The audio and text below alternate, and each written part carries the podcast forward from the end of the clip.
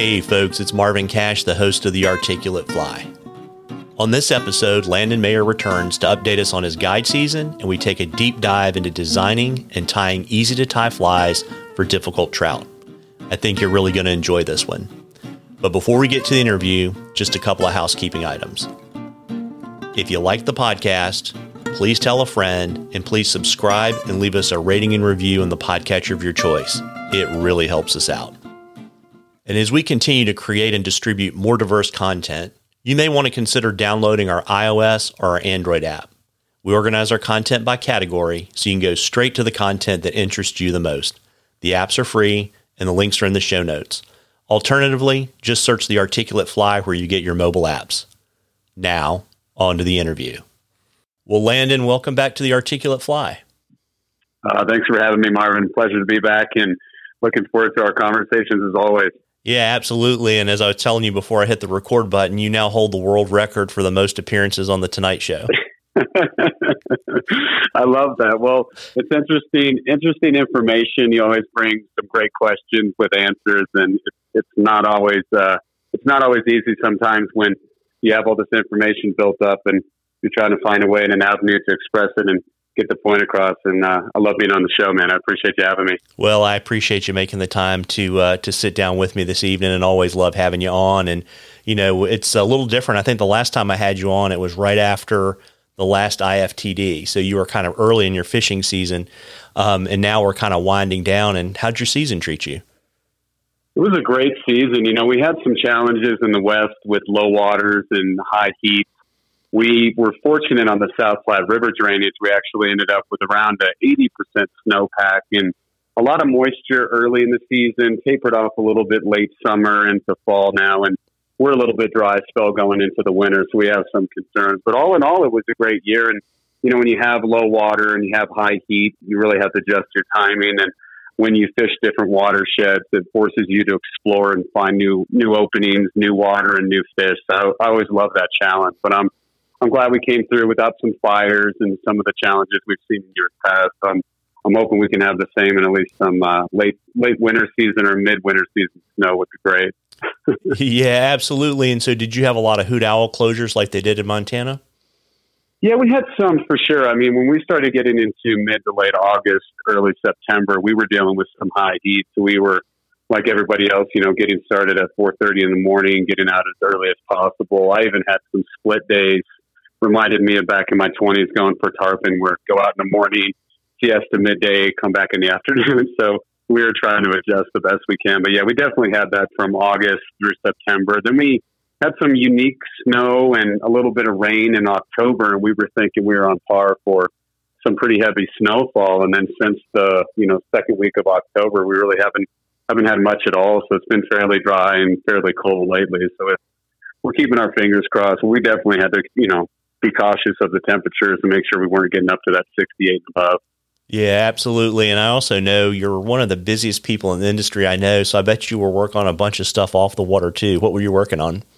Oh yeah, yeah. There's all kinds of stuff. It was a lot of fun too. We some articles, of course. I love. I'm a I'm a late night type of guy. Get done with the trip, come home, and all the thoughts and teachings and learning from the day being out guiding it. You know, that's always spinning in my head. So I put it down on paper have some new bugs I was developing and put the final touches on and you know tweaked a few things here and there and, and definitely have some of the the last last minute stuff on the book. And, you know books come out and, and they start to turn over fairly fast now. It's not always international printing. A lot of it's domestic. So all that combined was was a lot of fun and uh, uh, kiddos going to college and school and all the other fun stuff involved. So it's always busy and keeps you on your toes. You come home from from being on the water and you could be biking, playing baseball, going back out to hit the water. You never know. well, there you go. And, you know, I know one of your projects is you've got this new book that's coming out at the end of December, uh, Landon Mayer's Guide Flies, Easy to Tie Patterns for Tough Trout. And I was wondering if you could tell our listeners a little bit about the genesis of the project. Oh, absolutely. No, I'm, i appreciate you mentioning that. And it, it was probably the biggest project I've taken on so far with photographs, text information about the flies. But I, I'm so fortunate and I'm, I'm very thankful for having this opportunity because I've always enjoyed my mentorship was back with John Barr and Pat Dorsey and Ed Engle. And great anglers and great designers in the industry. And having my flies develop and an opportunity to teach that through the steps and the pages and the photography was really one of my main focuses with the book. And the book is titled Easy to Tie Patterns for Tough Trout. And, and the reason I mentioned that in the title was because I'm a production tyer that pays attention to detail. And in these pages, what I wanted to do is get across the history of the fly, the reason for developing the fly, how to tie it, of course, the step by step images, which instead of three to four per page, it's two per page. And then we also were fortunate enough to have Dave Holgan on board and supply illustrations on how to rig and measurements. Because one of the things I've always enjoyed about fly tying is, you know, you start developing flies, you start learning flies, and then you get on the water to fish them. But one of the key things I've noticed that I missed in some pages in the past was not seeing the diagram. So that really is something that's going to help connect the readers to the book. But it's it's a long process developing a fly and everything that's included. So it's so nice to actually share those stories and as we'll discuss tonight some of the mentorship along the way. Yeah, absolutely. And you know, I know you know some of your earlier books, like you you wrote books about sight fishing. Was this kind of you know the next kind of module and kind of the Landon Mayer fishing story that you wanted to tell folks? I mean, how does it kind of fit into kind of the sequence of what you've written in the past? Oh, absolutely, yeah. Because in the past, you know, when I started guiding, I realized quickly that there are techniques and strategies you develop and ways to become a better angler. But for my situation as a guide ways to help anglers evolve and also, you know, perform on the water daily. So if you're able to teach somebody and influence them and pay attention to details, that does 100% relate to the flies. And, you know, once you get on the water and you start figuring things out, you start developing a system for presentation, fighting trout, most importantly, sight fishing above and beyond just reading water. That was all very exciting, but I've, I've always wanted that, that one fly or was hoping I could find that one fly. And and there are some great patterns on the market, but just tweaking ideas and trying them out on the water. The beauty of being a full time guide is that you can literally test your patterns as you develop them and see how they perform and go home that night and tweak the pattern or think you can add something or take something away. And that, that really is, I think, the key for me being able to design flies that produce for myself, but most importantly, for other people in the water. And and ultimately, hopefully, those flies will become the go-to pattern where you know something that can attract the fish and really get that that fish to concentrate on it or even seek it out, no matter what the season. Yeah, very neat. Did you have a target angler in mind when you wrote the book?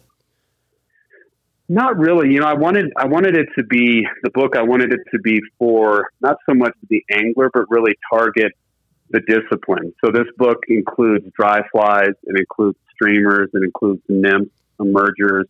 And I just wanted out of the 20 patterns in the book for an angler to be able to open it up and tie and learn these flies, which are oftentimes quick in steps and easy to develop, but really find the confidence in each one of these for each discipline. And, and next is connecting it to the season. So you could have summer flies, you have winter flies, you have attractors, you have everything that you can need within your box. And that really was the audience is just trying to target the beginning angler, just getting into the sport, the experienced angler, 30 plus years, and just hopefully somebody grabs the details for each one of the flies, whether it's the story, the rigging, how to set things up for the step ties, or even just the adventure of knowing how it was developed. Yeah, I tell you, one of the things that struck me when I went through the book is I would say probably you know, you say easy to tie patterns, but they but they really are in the sense of I think probably eighty percent of the patterns in the book don't have more than twelve steps. Exactly, and that's really what I'm the most proud of in these in these designs and flies because over the years I've learned various patterns. And when I learned to tie, I was very young. I was 13 years old, and going to the Angler's Covey, they taught me how to spin deer hair and they taught me how to stack hair and I had to learn some of the old school patterns with wax on thread. And I really appreciated that because it's difficult techniques to learn early. But when you do that, uh, you get an appreciation for understanding how difficult the fly can be. But then you also develop an appreciation of how easy a fly can be. So over the years, instead of adding to some patterns I've developed or designed, I would try to simplify and take away because my goal and my secret to success a lot of times on my trips is I tie a dozen flies before every trip. And the reason that started really keying in on, you know, understanding what to do and how to take things away from the step ties is when you have to tie a dozen flies and let's say you add to that two dozen a night. I like doing that because it keeps me connected to the next day's trip or keeps me connected to the water. So in tying those flies and cranking out numbers, if there was 12 to 20 steps, you know, I would take 12 over 20 because I could produce numbers and then focus on the details of what really makes that fly successful. Yeah, because I mean, basically, what that does is it gives you like a free dozen, right? Oh yeah, absolutely, absolutely. And then when you don't have that dozen, the next day you're like, man, I should have tied another six or another dozen.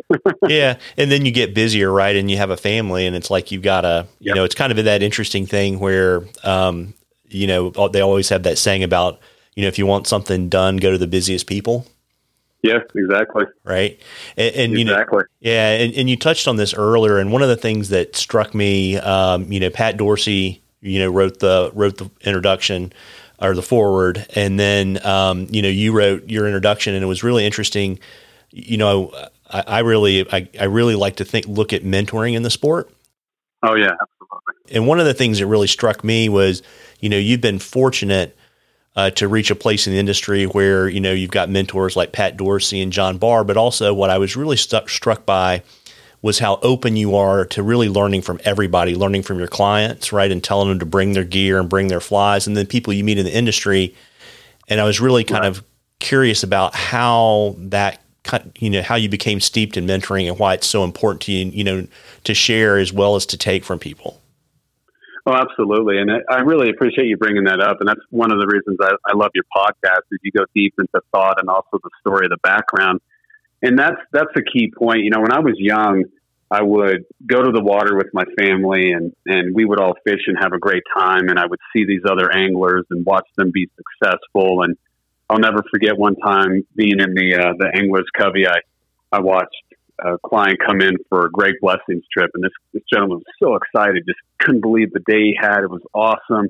He needed a dozen of the flies he used, and I was I was all ears with my eyes like silver dollars. You know, I was getting ready to turn 13, and my mom noticed my excitement and was kind enough to, you know, behind the scenes book the tying class, which I took from Gary Alameda. And then years down the road, you know, it was a similar scenario when I was at the Peak Fly Shop, and I was young and angling and watched John Barr come in and give his talk about the hopper copper dropper. And at my local club, I would see Pat Dorsey come in and do presentations. But without that mentorship for me when I was young and the willingness for people to share information and, and they were presenting, but you were really easygoing. You could go up and talk to them, have a conversation. I thought, man, that's, that's really nice of them to do that. And that really has stuck with me. And you know, some of the key words I've heard from other anglers, and Ed Engle mentioned it to me, is that you always remain a student.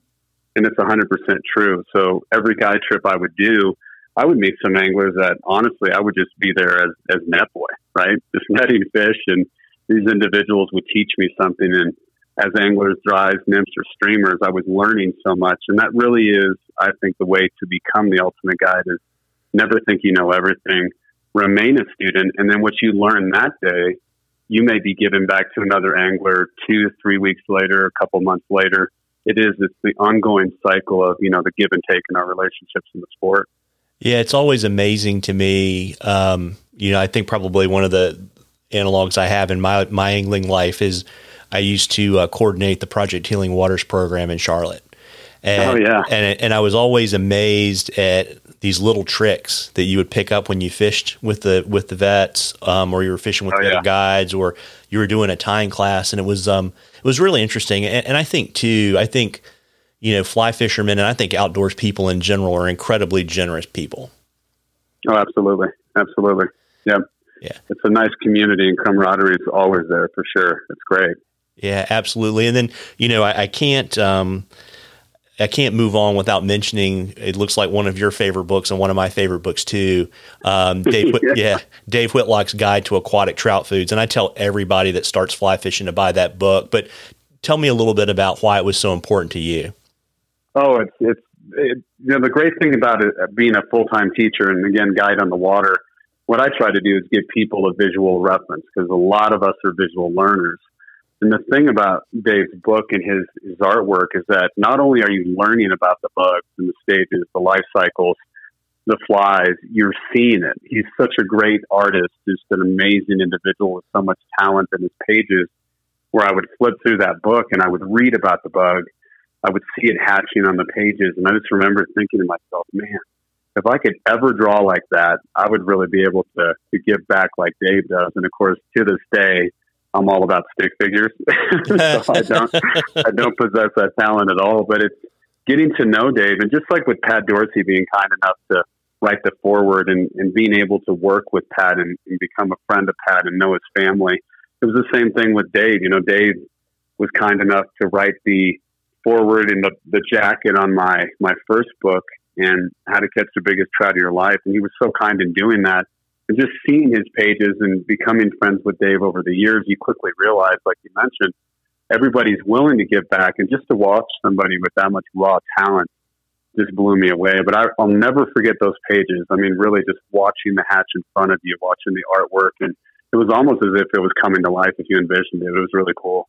Yeah. And I think the neat thing too is that, you know, Dave's patterns um, are not overly complicated. Right. Right. Yep. And so, you know, exactly. he's, he's kind of figured out kind of the key things. But I think, you know, I just tell beginning anglers, I was like, you know, if you just understand what the trout food is doing, it's going to make your life as an angler way easier. Oh my gosh, because you can see it exactly. It's just like presenting a streamer. If if you present the streamer and you just go through the motions of retrieving, you're not visualizing what the streamer is doing in the water, even when you can't see it. And it's the same thing with bugs. You're trying to visualize how is that bug moving? What does it look like in its emergence? What does it look like skating on the surface? Absolutely, and that that's what really allows Dave's pages to come to life. So that was, and you mentioned it too just now. I mean, learning from Dave, learning from Pat, from Ed, from John, all these mentorships and really people in the industry. And John Barr was, without question, the biggest influence for me was just opening up the door and watching him on the water. It was incredible. I've never seen another angler where they would open up their fly box and everything in JB's box is something he designed. So he was designing each fly for a purpose. And if I look back on my mentorship in my younger years, my flies now reflect that. Each fly I tie has a purpose for a specific season, whether it's attracting for all seasons or dry flies, nymphs, or streamers. And then taking from what I learned from Dave and simplifying my patterns. You know, it's all it all comes together and it really does influence your own artwork down the road. So that's why it's it's so fun to see the whole circle come to life, you know. Yeah, absolutely. And you know, it, before we take a deeper dive into to your guide flies, you know, just to kind of set a baseline for everybody, how do you de- define a guide fly? For me, a guide fly is it's an easy to tie pattern for tough trout, and it's proven on the water. So the thing for me is that when I have a guide fly, it's I'm looking for realistic fly, I'm looking for a versatile fly, and I'm looking for a durable fly. And those are the three key components that for me make a fly a guide fly. Got it. And you know, people tie for a lot of different reasons. Um, right. And so, you know, you've got people that love to tie. Um, and then, but I think kind of what you do is a different, um, you know, it's not a technique thing. I mean, there are techniques involved, but I think about you as really, you know, you're, you're designing and tying flies to solve fishing problems. How do you kind of see those kind of different types of tying, um, how they relate to each other? Oh, absolutely, yes. And it is you're solving a problem, and, and I, I see how they relate. For example, my Tails Up Trico was the beginning stages of, of learning about spent or dead adults on the surface. And then that evolved where this year my new pattern with Umpqua is a sink it spinner. And you're going from the surface to subsurface, but it helps that pattern evolve. And I think the best example of that is my leeches. And my leeches started out with the Mayer's Mini Leech, which was accepted by Umpqua in 2009. And from that point, being an unweighted leech pattern, it's evolved to the mini leech jig and the mini leech jig radiant series, and then the mini leech jig damsel. And just watching the progression on knowing that's one of my favorite ways to attract fish is to know that you have a fly that represents something that can be a food supply during any season of the year. And that's the cool thing about as an example, again, leeches, it's always leech season. So it doesn't matter winter, spring, summer, fall, high, low water, dirty or clear water. Trout rely on leeches because they're most of the time available to the fish or something that they could see in the waters that they're holding or living. Yeah, got it. And you know, you, you, talked a little bit about what you look for in your flies, but you know, kind of maybe shifting a little bit more to the to the triggers. You know, what qualities do you think a fly needs to catch tough fish? I think it needs to be realistic is the most important quality where it represents the food supply. And it doesn't necessarily have to be a realistic fly where it has every key detail or feature, but I think the realism of a fly comes from silhouette and movement. So that really is one of the key things I think that trout focus on. It's not not as if they know that there's legs on a pheasant tail, for example. It's the silhouette of the pheasant tail and how it's in the water and profile or moving. And that really is one of the key things. And that's why simplifying a pattern, and again, as the leech being the example, not all leeches are three and a half inches long. A lot of leeches, freshwater leeches especially, are an inch or less. And when you see that in the water, that is what allows the fish to understand it is realistic and it does have movement and it does breathe. And I think that's one of the key components. And one of the most important things to focus on is is realistic. And then if they're versatile, it's it's even better. You know, it could be a leech, could be a swimming nymph, or the tube midge, for example, could be a midge, or it could be a caddis larva, or could simply just be an attractor in bright colors. And all of that allows these fish to see your fly, have confidence, and they're willing to take. Got it. And you know, in terms of your design process, I was really kind of curious. Always always, I always enjoyed, yeah, I always enjoy talking about creative processes, whether it's writing or designing flies. But you know, right. when you go through the process, are you, you know, do you, for example, isolate the triggers and then kind of strip the fly down to kind of its simplest form, or are you kind of running all those pieces, you know, solving the puzzle, simplifying the design at the same time? Yeah, I think the biggest thing for me is I'll, I'll put the design together, and then the next phase, which is the most important in my opinion, is I'll see how the fly moves and look at the silhouette when it's wet. So if I design a fly and I put it on the water, if it's a dry, I'll put it on the surface, see if it floats high, see if it's sitting low, if it's anchored left, right, front or back, if I need to make any adjustments there. If it's subsurface, just know see how it looks below the water surface. It is moving in the currents, you know, not just wet, but also wet and moving. And then I come back, I'll typically strip away and take away from a pattern. So build up the bulk first, take things away, shorten things. And then my, my favorite thing to do is to grab the materials and maybe change them up. You know, when I first started doing the leeches, I was trying marabou, I was trying various materials. And then after fishing with the Hamrick brothers in the North Platte in Wyoming with John Barr, and it's in the story of uh, the hunt for giant trout.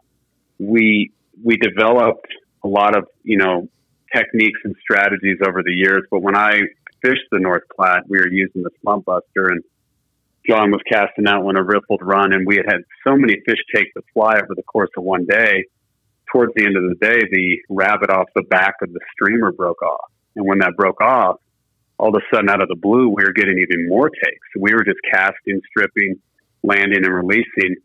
Over doing that, you know, four or five hours later, the wire broke, and all of a sudden we had that rabbit right off the head of the fly, and that's what really helped me understand. Boom, that's what those fish were keying in on, and that's where I fell in love with and found the micro pine squirrel. And I remember Jason just told me, and "Say, hey man, you've got to try micro pine squirrel. It's a great material." And from that point, it you know, down the road started developing the mini leech. But it was cool to see, you know, just how that material really did give more life to the fly and add that silhouette over marabou or something that would be a little bit more spread out when it was breathing in the water. Yeah, interesting. And I understand now that pine squirrels are an endangered species because of you. yeah, it's crazy, right? I mean, there's so many things that we don't have access to and delays, but I've even thought about going on the backyard. There's a ton of squirrels and maybe getting a permit to do it, but it's jokingly, it's it's crazy just how effective and how that moves in the water. You know, for for a variety of flies or techniques that you can instead of using large streamers, you can trail the the Mayer's mini leech off the back. And there's just so many ways to fish it, but it is difficult to find the materials. And you start to understand when you go to warehouses and and I'm very thankful and fortunate my flies are picked up and produced by Umpqua Feather Merchants. But when you go up there and you see a, you know, giant 65 gallon trash bag full of micro pine squirrel, you start to realize quickly, oh, that, that could be one of the reasons. well, I'll have to introduce you to some of my hunting friends uh, here on the East Coast because we have a squirrel season. Sure. And uh, nice. yeah, you can get gray squirrel and uh, red squirrel. I don't know if I can help you out with pine squirrel though. exactly. Well, well, we'll mix it up and we'll try the different heights of the furs and see how they work. yeah, well, there you go. Um, and you know, kind of stepping back for you know anglers that are um, want to kind of think about your process for simplifying their patterns and building simple, mm-hmm. effective patterns for their waters. What would you suggest for them? You know, I would say if you're trying to simplify the pattern, think about the water and the condition of the water that you're fishing. And something that really struck me over the years is we'll have heights in water where midsummer it's flowing and raging. And then during drought years, we have some of the lowest clear water you could ever imagine. And in simplifying the fly, you know, taking away things like flash. For example, in the past, I would fish a lot of flies with big beads, bright beads, and a lot of flash. And I've learned that when you take away some of that flash or the excess buildup on the fly, or maybe instead of a bright bead, you use something more subtle or you hide or disguise the bead, that really does help to simplify the pattern, but also make it more realistic for the trout. So I would definitely, when you're thinking of fly design, don't just focus on how the fly looks. Like you mentioned before with Dave's book, think about the water, think about the food supply, how it moves, what's the common light? You know, in Colorado, we have 300 days of sun a year. If you're on the East Coast or Central, you may only have 120 days. You have a lot of cloudy conditions, dark light. So that's where you could use something bright to get the fish to see the fly and take in comparison to the West where you have a lot of sunny days and you want it more subtle with less flash. So I think it's water condition, it's lighting conditions you deal with on a regular basis, and then just matching that food supply that's available to the trout or even other species at hand. Yeah, and you talked a little bit about flash, but any thoughts on you know helping tyers think about you know uh, natural versus synthetic materials? Oh, absolutely, yeah. And you can you know natural materials being your furs, your your skins, you know anything that's on the fly that comes from something else that's natural or living, that could just add more. I, it's more realistic in the water is the best way to put it. You know, it breathes different it looks different. Synthetics mixed in with that, I think, can help. You know, when you add flash to the body or you make the fly look a certain way, and and I like a variety of both. I mean, a, a good example of that would be the Titan tube midge. You know, the body's made up of wire and tubing with the bead, and then you have ostrich in the collar. So you get that movement from the ostrich, you get that clear segmentation of the body, and you know, adding a little bit of flash on the leech or adding the you know rubber wings and some of the other dry flies that sink. All of that is just a blend of both. So I'm, I encourage both. I mean, it doesn't always have to be natural, but there again, my go-to pattern when it comes to any nymph scenario on any river system from the month of April all the way through the fall is a buckskin, and the buckskin is chamois leather on the hook with thread, and that's about as natural as you can get. And that thing is a a go getter pattern no matter where you fish. yeah, absolutely. We've got guys around here that like to fish the chamois leech and they clean up. Oh yeah, it's amazing. Just that natural, very simplistic and that natural movement. But again, it's natural movement, breathability in the water. And then when you need some segmentation or transparency or something that really does add, you know, a gas bubble or something from a bead. So synthetics mixed with natural, I think is really a cool way to approach it, but always know you can lean on both sides. Yeah, and you know one of the neat things too is you can buy those really small uh, aquariums, right? They're not even five gallons. You know, if you can't yeah. if you can't spring for one of the big Flymen, you know, uh, game changer sure. testers, and you know, because exactly. I I don't know, you know, flies look different when they're wet than when they're dry, right? So, absolutely, yeah. yeah. The one joke I always tell people is, you know, if you want to see what a pattern really looks like to the trout, or if it's something that you should have confidence in to purchase, is you know, go get your small cup, walk into your fly shop, grab a fly out of the bin, soak it in the cup, look at it, be like, ah, yeah, that, I don't think that's going to work, and put it back. No, I'm joking. don't do that. Don't walk into the shop and do that. But it is, you know, you want to get it wet. You want to see what it looks like, realistic form, and how it looks in the water, and not just get it wet. Here's the other thing there too, Marvin, is you want the fly not when it's in your hand wet, but you want to see what it's like submerged in the water. you know, when there's tension to the fly and there's current to the fly, and just seeing how it breathes and moves, man, it's it's incredible to watch that. Yeah, awesome. And you know, I know you're always um, you're always learning, and you're always um, trying to kind of expand your your skill set. And I would suspect that uh, since the last time we talked, and probably while you were working on this book, you've picked up some new, you know, tying tips or tricks you can share with our listeners. Oh yeah, well, it's you know some of the cool things about fly tying, and you know, just like angling, you become better as an angler, learning from watching other people tie or different techniques and strategies. And I think for myself, you know, something I've really enjoyed doing recently are dubbing loops. And in the past, I would just rotate the material around the hook shank and just having a dubbing loop where you can make it complex and maybe you add some fur from micro pine squirrel, mix it in with a little bit of flash, wrap that around the body. And by doing this book and putting it together, I was tying eight other individuals who are in the book who I need to give 100% credit to. And Arlo Townsend, Michael Burgess, um, Phil Torellia, Angus Drummond, Dave Hoover, Walt Mueller.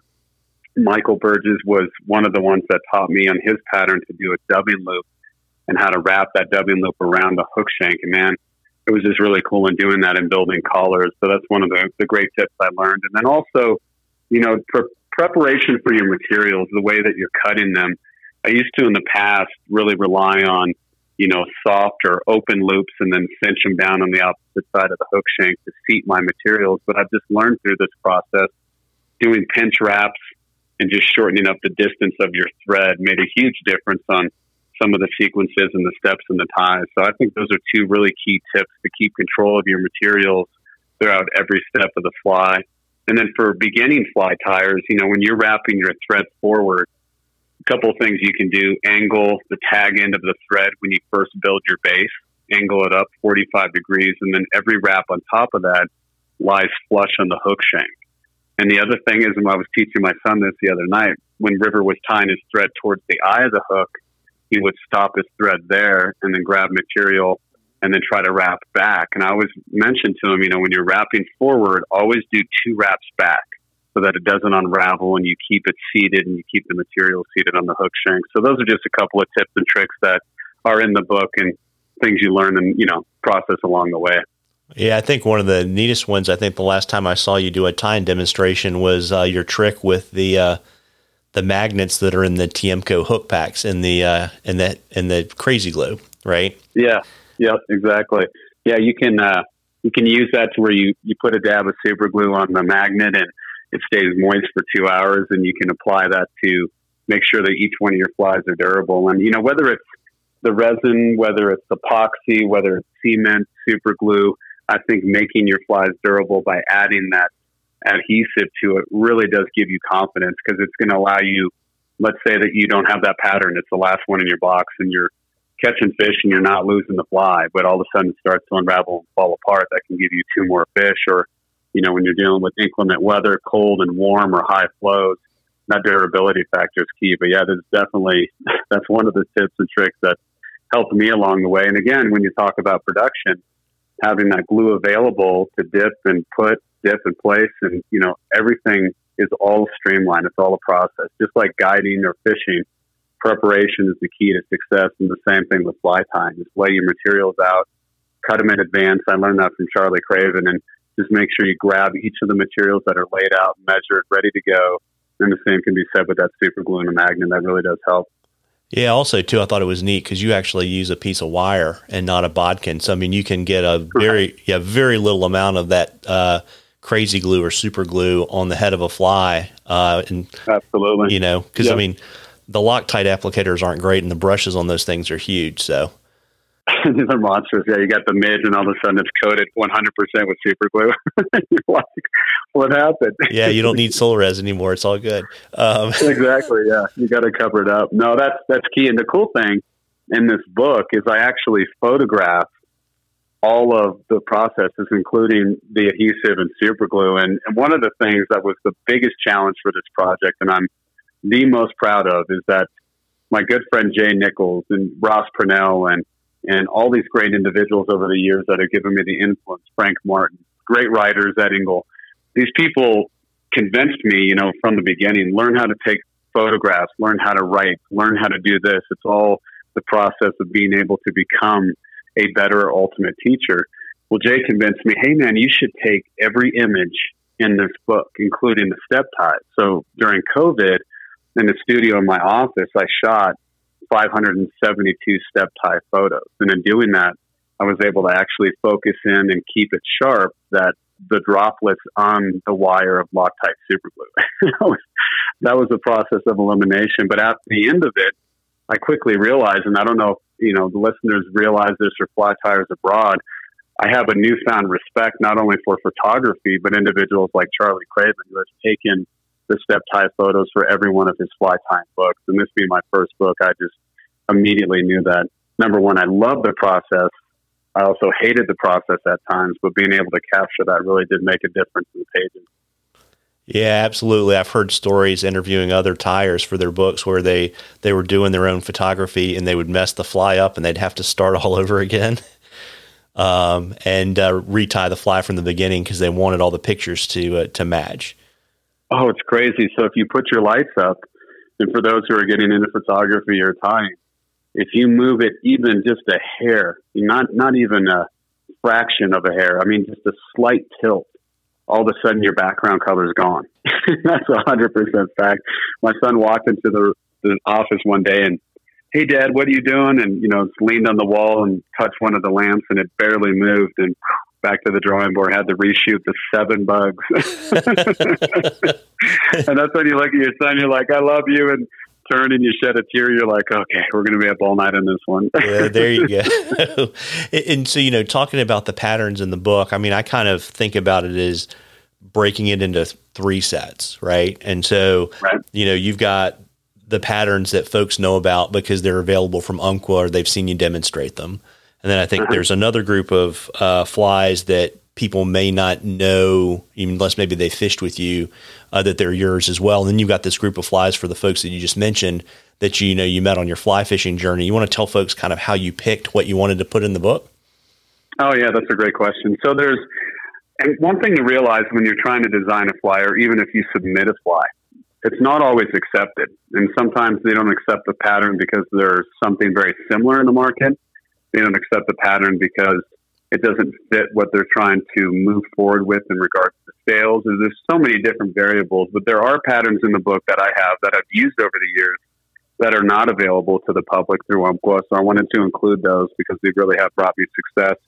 The individuals in the book, Angus Drummond, Dave Hoover, Phil Torellia, Arlo Townsend, Michael Burgess, Walt Mueller, all of these people that were kind enough to give these patterns, they're also very good guides and very experienced anglers. And what I really enjoy about the book, and I like to tell the story, is you know you have individuals that are full time guides on the water, and then I have individuals like Dave Hoover, who is my client and a good friend of mine that I've done trips with and been guiding for many many years. And Dave walked up one day and said, "Man, I got this. I got this new idea, and check it out. I tied this fly last night." He brought it out the first trip and we had some success and then he tweaked it and brought it out about two months later. And the fly is in the book. It's a streamer called the animal and man it just 100% lit everything up. It was amazing how well that fly is produced and i asked dave you know if he'd be kind enough to allow me to put that pattern in the book which we have. So it's really cool to see the relationship from client to guides to just people that don't have something commercial on the market and how well it works. And, and in addition to taking photography, you know, some great people that were kind enough to help out. And Jacob Ursuline with Umpqua Feather Merchants and his great freelance photographer, Doug Hensel, Greg Flores, um, the Demuth that were kind enough to offer some of the, the images as well. It's it's nice to to see all these people that have these talents come together and try to help one another out. So I'm incredibly thankful for that. And also mentorship of great people that were writing the jacket blurbs on the back, and somebody that we have as a mutual friend as well that I've, I found fascinating and had a chance to tie with him in South Holston and spend some time with him over the years and see him at shows. Blane Chocklett with the Game Changers, and you know, being on the edge of the South Holston and watching him develop the 45 minute fly and be able to share that and learn from him on the water as well was was really awesome. And, and he was kind enough to write a jacket uh, blurb on the back of the book. So it's it all comes together. Skip and Carol Ann Morris, man, we just we have a great community, and I one of the things too, Marvin, is these projects are not possible without the help and support from so many people. And for me, it's Stackpole Books with everybody coming together and giving their information, knowledge, and images. That's really how these projects come together and shine. So I'm I'm always thankful for that for sure. Yeah, super neat. It's funny you say that because um, Skip's book was the first book I got when I started fly tying. yeah, such a yeah. It's Skip and Carol Ann Morris. I mean, they're they're a class act, and I met them in Minnesota. I, I had Skip's book at home as well, and I was talking to them both, and you know, learning about their techniques and their flies, and building a friendship. And it was just incredible to watch their techniques too, and just watch him in person. And that's one of the things I love about going to the shows is giving back. It still brings me back to my youth when I was a kid, and would get giddy and excited about just being able to learn from these people. And I always make sure I take some breaks and have a chance to go sit in. And I was able to do it in Minnesota with Skip. It was uh, it was quite the treat.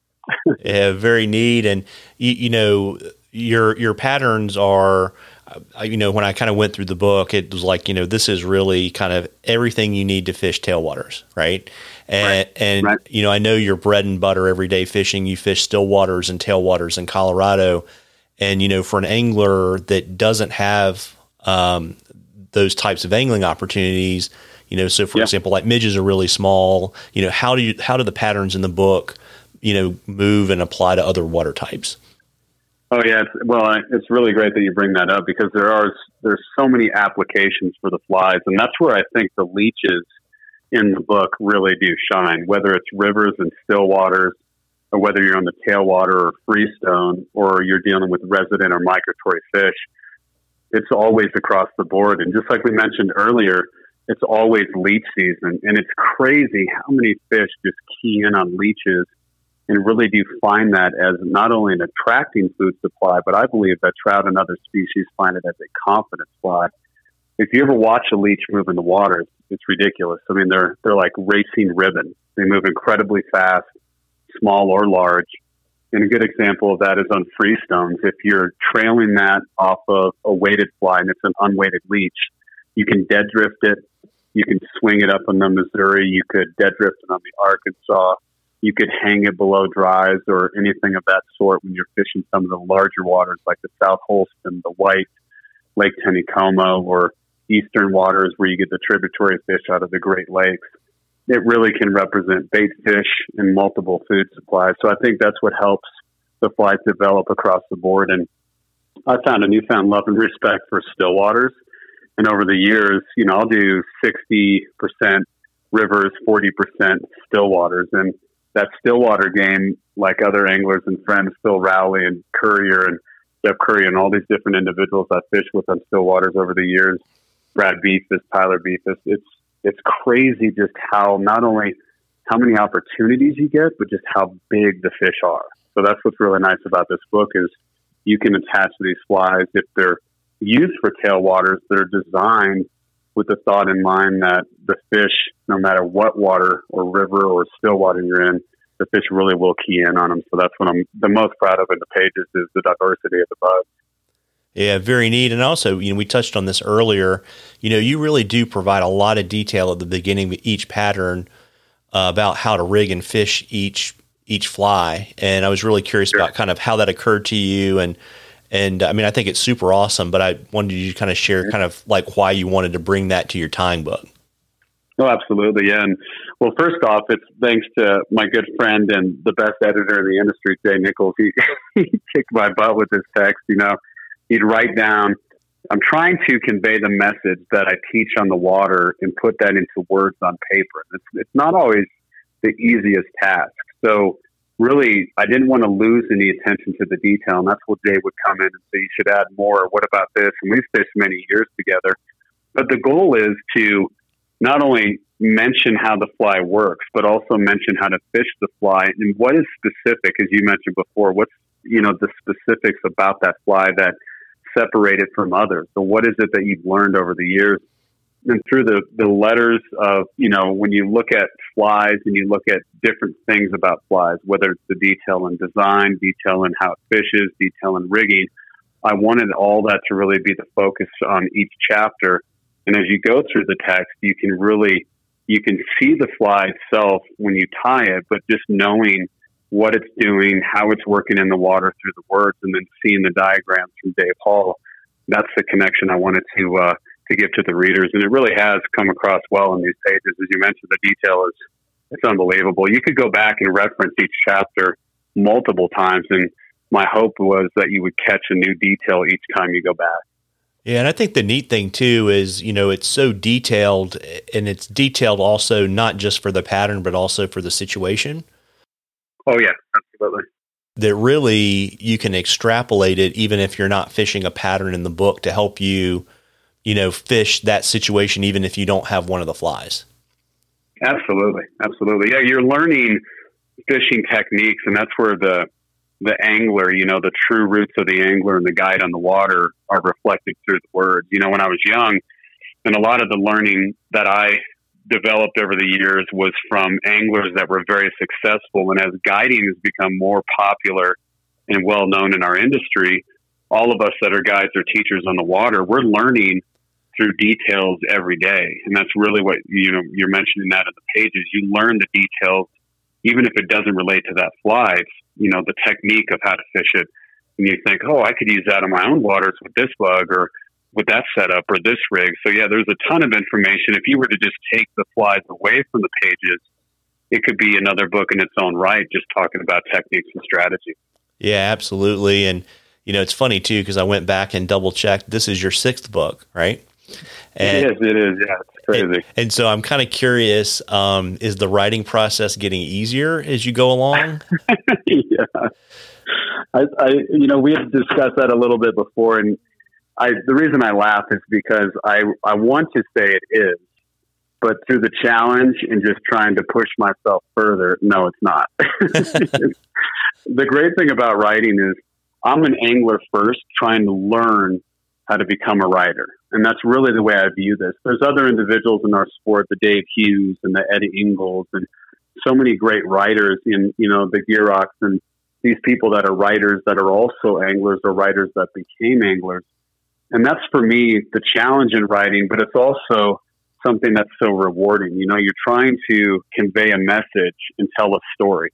And when you're on the water, you do that, but it's not in the same sequence. You know, you may fish with a client or fish with a friend, and then you guys rap about something or tell jokes and stories in between, or you do it during lunch.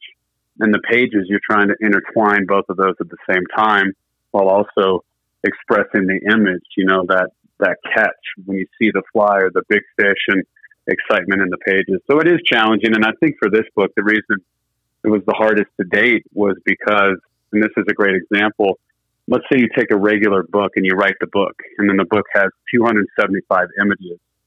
All of those images are provided captions. So two sentences times 275 images. Next thing you know, it's almost like you're writing a separate book. Well, what I didn't realize with this is I have the text, the images, and the captions, and then you add 572 step type photos and captions to those. It's you know another 60,000 words, and you're thinking, oh my gosh, it's never ending. That's why when I talked to Charlie Craven the other day, we were joking about it on the phone. I said, man, I have a whole new appreciation and respect for what you've done over the years because I even took that for granted, just not realizing reading Charlie's books or going through John Barr's book and anybody else who's written a book in the industry, you quickly realize, wow, all of those step tie photos have captions, the other captions, and, and it really is a process of learning as you go. But that's what makes it fun. That's what makes it challenging. And, you know, the reward's even better if you're challenged by it. Yeah, it's interesting too, because then the challenge is you want to be consistent in the way you talk about things for all the patterns, right? Right, exactly, exactly. And luckily for me, I've got that voice from teaching on the water. So being on the water daily, I've developed a technique and strategy for teaching or a specific voice. And I'm I'm a very simplified teacher. I don't want to complicate things because I believe that anglers learn in three. Once you go past the third step to a fourth, it can get lost. So I try to simplify it while focusing on a specific detail. And that's the great thing about fly tying is that's why my patterns are the way they are. I, I pay attention to the simple details on the water, and I try to do the same thing on the bite. Really interesting. And I'll one one more question before we move on. You know, is did you learn anything new about yourself as a writer or angler while you were writing this book? Oh, absolutely. I, I what I learned in going through the process is that it's it almost sparked a whole new interest in I would say just a passion for design. So I had I didn't realize this would happen, but you know when you sit down and you try to think of a pattern or a way a fly could work, and you want to develop something, you, you're influenced by the day in the water or the story or the fish you land or lose. And going through these flies nonstop, where it became a process of you know every day working for three or four hours for a course of seven months. Next thing I realized, oh my gosh, I have like 12 new ideas. So trying to jot those down, it just sparked a whole new passion for fly design. So hopefully that will lead to, to more bugs down the road. But I'm thankful for that because I would still develop a fly, but to have all those ideas just really come up and land on paper, it made me wonder if that's the way that musicians work or artists work, you know, when they're writing a song and they make an album and next thing you know, they're so inspired that that sparks the next album and it's just that that process of elimination all the way across. It's really cool. Yeah, very very neat. And you know, you're a busy guy, so I imagine you've got tons of projects in the pipeline for 2022. And you know, knock on wood, we're starting to put COVID in the rearview uh, window. You want to share some of your upcoming projects with folks? Oh, absolutely. Yeah. So it's it's nice. The book will be out. It's going to be available. The delivery date is expected early December and maybe mid December, depending on if there are some delays that we deal with in everyday life now. I also have a video that's coming up. I'll be starting production on that next March. So we'll have the book, and then I'm going to have a, a full length produced video with uh, Headwater Books that will be coming out soon. I have some articles coming up with fly fishermen, two articles in the pipeline there where we're going to talk about techniques and strategies for the flies. One I'm going to leave as a surprise for a feature piece in the magazine, which would be great. Um, I have a bunch of shows on schedule. The fly fishing show. I'll be in.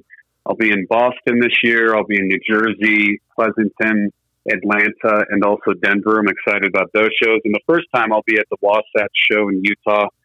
And outside of that, just living every day and trying to get out on the water, learn and teach and get back, and most importantly, and enjoying time with the family. So it's going to be a busy season coming up for sure. yeah, absolutely. You got any hosted trips in 2022? I do. I have two hosted trips, and, and, thanks for bringing those up. They're down. They're further down the road, but we have a trip with Nomadic Waters to Brazil and the Amazon for peacock bass and arapaima and some other cool species there. I, I did that trip with them two years ago, and it was oh my gosh, just incredible. Not only to see the fish, but the culture, the water, the wildlife, the birds. It's just amazing. You come back literally a different person, and then the next step, which I've not done this before, is going to be Golden Dorado. We're doing that with set fly fishing, where we're fishing two different locations. A group of six anglers will be joining me on that one. And if you have any interest in the trips, they're they're definitely available for this coming fall or next year in the fall 2022. And then also I'm going to be looking at some trips in spring of the following year. So those are two that I'm very excited about: peacock bass and golden dorado, and you know, really see what fish do when they try to kill a streamer. there you go. And I know you're really good too, that if folks go to your website, you're going to have all of your appearances, all of your hosted yep. trips. So, I mean, that's probably the best place, right, for folks to, uh, to go learn about all that stuff. Absolutely. Yeah. And we just posted them today, actually, all the new, the new schedules up, including your podcast and presentations and time demos and classes. That will also be continuing to grow as we add more classes to it. I have a fly tying class that's going to be at the Peak Fly Shop and a demonstration coming up in December. I know you and I have some stuff for next year in the pipeline for classes and giving back. And then in addition to that, also I'm excited about some of the new items and artwork. I, I just completed a new sticker with Nate Carnes. And if you don't know of Nate, he's a great individual, wonderful artist. And he actually designed those cool stickers I had in the past of the pig brown trout or pig rainbow, and he developed our gator brown. So check that out on the website. We have the new Got Leeches sticker that just was just posted and came out and displayed today, so that's available too. But it's all all in fun, and yeah, the home base is definitely the website with a lot of great info and information, and uh, of course, ultimately the biggest thing that I love doing and focus on, and 23 years later, man, I still have the passion and drive, and that is full time guide on the water, man. That's my bread and butter. That's what I love doing. Yeah, and I'll drop all that stuff in the show notes and to come back to Guide Fly. So it's going to come out uh, either early to mid December. I know Amazon says they're going to have it December 30th. you know, where are all the places folks can find the books? And are you going to be doing personalized sure. copies on your website store, or are people going to need yep. to find you at a show and get a signed copy? No, I appreciate that. Thanks for asking. So you can do pre-orders through my website, and I do have a page for that on the homepage where you just click on it. It takes your information when the book comes out. I can personalize it to you, and that was the reason for that. Just the personalization of each book and whether it's a gift or something for yourself in your library. You can pick them up through the store at any one of the fly fishing shows with uh, Ben Furimsky and Chuck Furimsky. They'll have them available there. Your local fly shop, the books are available, especially trying to do as many events as possible. I'll be, you know, at the Peak Fly Shop, Anglers Covey, Blue Quill, Trouts, so many different shops locally. I'm going to try to make sure I give support to. And then abroad, any shows or spots I stop at. And, and lastly, and probably the most important is going to be the online through Amazon, Barnes and Noble, Stackpole Books. You can reach the books there as well. And they, I believe the delivery is December 3rd to December 10th. And then from there, they'll disperse and do distribution. So I think the safe date is end of December, but there's a good chance when it arrives early December that we can get some of the advanced pre-orders out the door. Yeah, there you go. And I'll do what I always do. I'll add uh, this new book to uh, your section on our authors page on our website. And I assume, I appreciate that. Yeah, absolutely. And I assume like all your other books, and you've got several DVDs uh, or digital mm-hmm. downloads, all that stuff people can find on your website too, right? You bet. Yeah, books and videos like Mastering the Short Game with Headwater Books, all all available. And just go to the menu bar. You can scroll through. There's a lot of great information. I do a newsletter every month, which I just give away a free guide tip every month and mention the locations where I'll be doing talks or demos or classes. So feel free to sign up for that. And there's some great info there and insight as well. Yeah, absolutely. And, you know, what's your favorite flavor of social media for folks to follow you on? You know, I think lately I've had a lot of fun with Instagram. Uh, the reason I like Instagram is sharing a story, a video, this place to really connect. And, and it's pretty easy. My site there is, or my tag is at Landon Mayer Fly Fishing.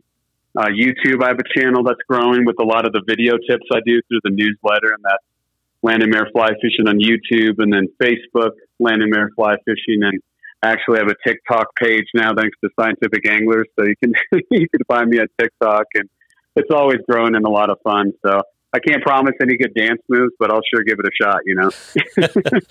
well, there you go. I don't know if the world's ready for that or not, but we'll see. no, we'll see, right? See you quickly. Absolutely. Well, listen, Landon, I really appreciate you taking some time uh, this evening to chat with me.